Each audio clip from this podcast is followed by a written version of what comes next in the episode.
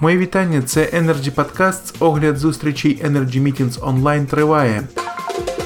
Обговорюючи тему інновацій на шляху до сталої енергетики, один із спікерів, начальник відділу аналітики та міжнародних досліджень НЕК Укренерго Наталія Слободян розповіла на прикладі держав з успішною економікою, як розвиваються інноваційні центри в цих країнах, зазначивши, що в Укренерго вже почали приділяти увагу цьому питанню.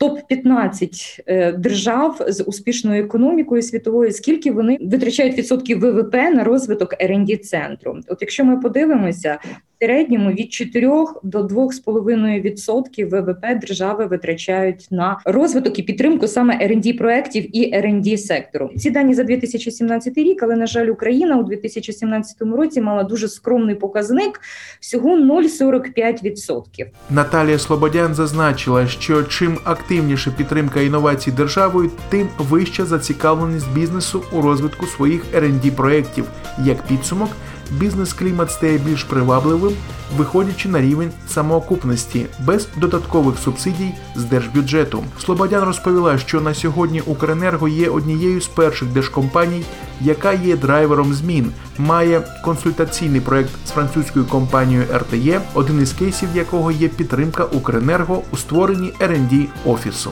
Наразі ведеться власне робота по написанню дорожньої карти, по розробці структури, створенні кадрового потенціалу, формуванні задач, формуванні фокусу і так далі. І думаю, що до кінця року ми вже зможемо з часом презентувати якісь певні свої напрацювання так більш е, загально.